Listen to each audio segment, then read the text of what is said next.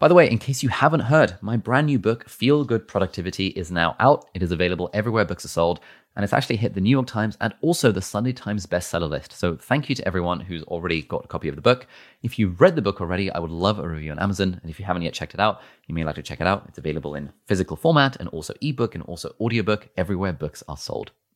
I've sometimes wondered this about you because especially like, you know, you guys have released a vlog now for three three weeks. And just like every time I watch the vlog, I'm just like, wow, this guy is relentless. And in my mind, I'm thinking, you've already made the money. You've already had the success. You've got the, the biggest podcast in the world. Like, what are you doing it for? um, so the reason I pause is because it's very easy to bullshit. Mm. And I don't want to bullshit, but it's also hard to know the answer. Yeah.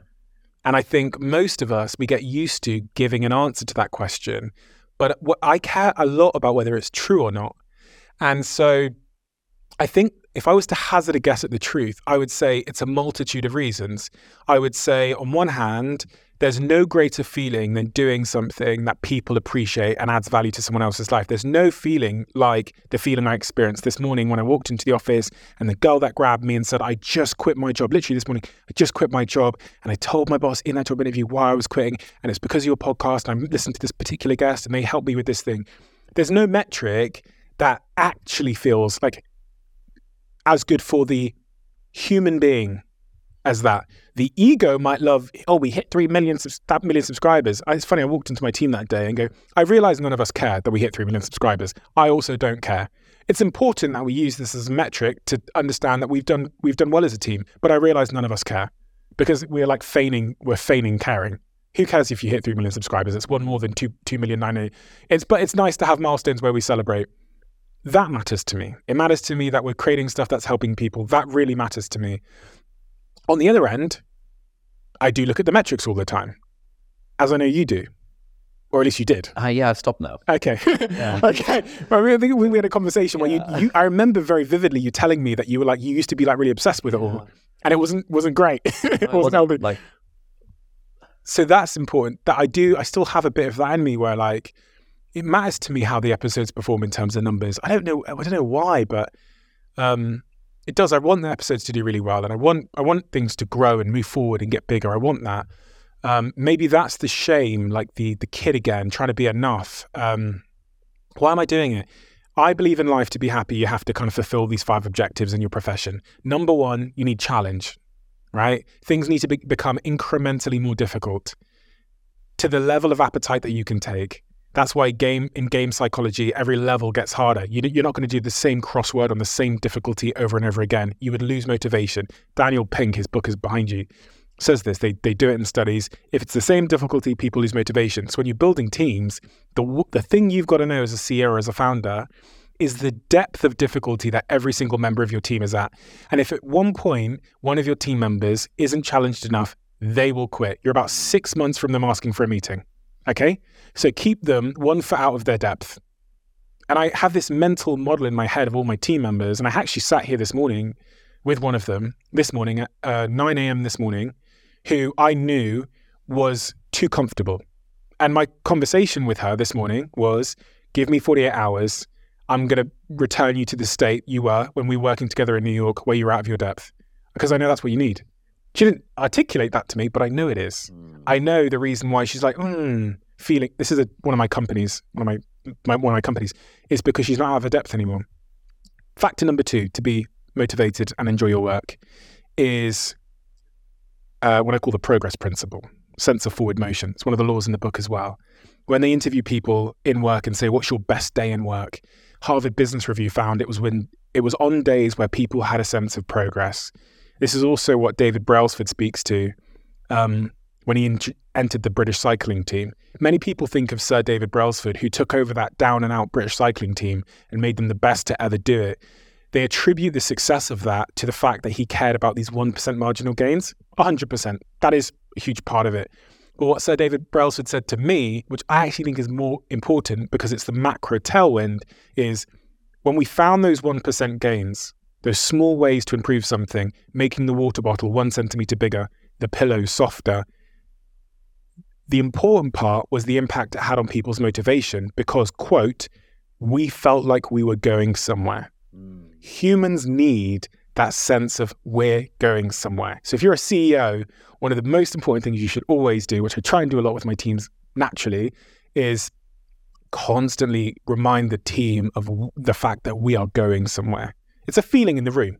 And Sir David Brailsford told me that when he could get that feeling into the room of we're going somewhere, because those one percent gains are the easiest to find. It's hard to find a big gain in any pursuit. It's hard to, in what you do and what I do, finding those one hundred percent gains, it's an accident. Focus on the smallest things, find it, enjoy the win together, which is like, oh my God, we just made this one percent better. There's a trackpad glued under the table you're at right now. And the trackpad is there because me and my team just found a one percent gain last week where during the conversation with someone, sometimes they say amazing things and I want to write it down and just remember it because that might be the title, the thumbnail, the description or whatever. And then after the conversation ends, I forget forget it. My team come up and say, what do you think of the episode? I don't have any notes because I've had to pay attention. So you'll see a trackpad under the table where you are now. Can you feel it? Is it there? Maybe it was the trackpad oh, they yeah. removed. Yeah, there's Can a little remember? Velcro. Okay, so the trackpad that we yeah that, that was the trackpad. Yeah. So, so all I do is I just tap it with my finger, and what it's doing is that system underneath the table is listening to every word we say, and it highlights it. So the A I will highlight it and send it off to my team. So afterwards, I have all my notes, and I just got to tap the bottom of the table. Good idea. Let's do that. It's a great idea. But but anyway, that's an example of a one percent gain yeah. we found as a team, and when we did that, we shared it with the whole team, and it and we enjoyed it, and we're like, this is so awesome. And it created that impression that we're going somewhere. We made progress today. That's point number two. So you need to challenge yourself. You need a sense of forward motion. Number three, I'm going to say is, um, I'm going to say you need to be pursuing a goal in your life that is subjectively meaningful. Mm. Goes back to what we said earlier. Yep. If you interview all members of my team, and there's hundreds of people across different companies, but if you just focus on the podcast team where there's twenty-five, thirty people, every single person will give a different reason as to why they work here. Mm. Holly will say it's because of this. I'll say it's because of this. Will will say it's because of the, the creativity and his love of production. I don't care what your reason is, as long as you've got one. Yeah. So you haven't got to give them all the same reason. You haven't got to align on reasons. They just got to find theirs, and you've got to help them find their reason. So that's point number three. The, the, if the goal is f- feels subjectively worthwhile to you. Number four, which is super backed by science, we just touched on it a little bit, is autonomy and control. Mm. Feeling like you have control and autonomy of your work. When people don't have that in their work, physiologically, they're more prone to disease. Um, psychologically, they have tons of um, really difficult challenges. Um, so having control and autonomy over what you're doing is integral to feeling like a free animal that's not in a cage.